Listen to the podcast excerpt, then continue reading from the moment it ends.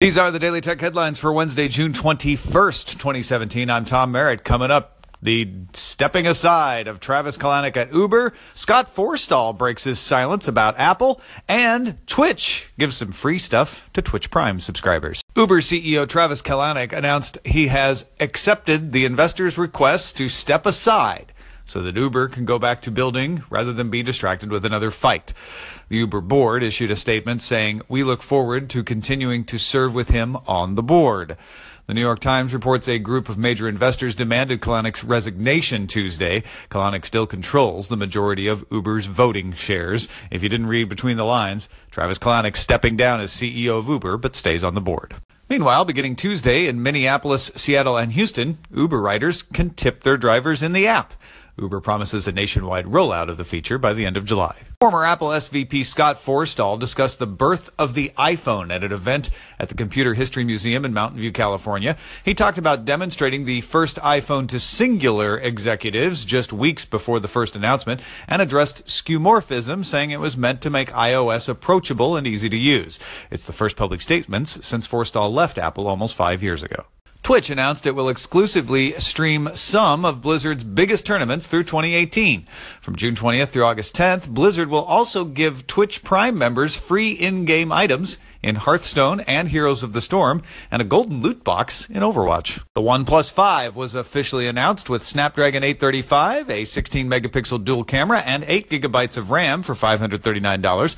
A 6 gigabyte RAM version will also sell for $479, both starting online June 27th and available to select online users and in select pop-up stores now. Meanwhile, XDAdevelopers.com alleges the OnePlus 5 review units manipulate benchmark results and that such benchmark results should not be trusted. The method is different than benchmark cheating discovered in the OnePlus 3T, but has the same effect of delivering maximum CPU frequency. While it affects many benchmarking tools, including Geekbench 4, it does not seem to affect 3D Mark. AMD released its first server platform based on the Zen CPU architecture called EPYC. That's EPYC with a Y. EPYC 7000 CPUs feature eight memory channels supporting up to two terabytes of DDR4 memory per socket, 128 PCIe 3.0 lanes, and 64 megabytes of L3 cache. EPYC processors feature up to 32 cores and 64 threads with a maximum frequency of 3.2 gigahertz. Chris Lattner, Tesla's now former VP of Autopilot Software, announced he's leaving the company after only six months. Lattner previously worked at Apple, leading the development of the Swift programming language. Tesla also announced the hiring of Andrej Karpathy as director of AI and Autopilot. Karpathy previously worked for the nonprofit open source research group OpenAI, founded by Elon Musk. Sega announced a line of games called Sega Forever, bringing classic titles to Android and iOS for free. Users can pay $1.99 to turn off ads. Games feature cloud saves, Bluetooth controller support, and online leaderboards.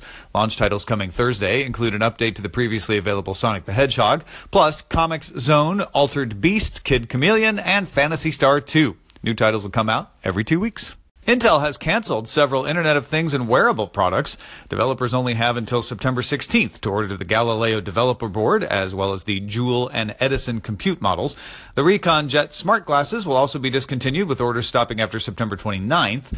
Shipments on all products will stop on December 16th. Cisco announced a new encrypted malware detection service called Encrypted Traffic Analytics that analyzes metadata on encrypted traffic looking for patterns that indicate malicious activity.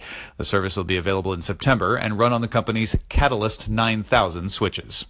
Hey, thanks for listening. Don't forget to favorite the station. You can also make calls in and we'll play some on the show. Daily Tech Headlines is only supported by you. Thanks to everybody who supports the show at patreon.com slash DTNS. We'll talk to you next time.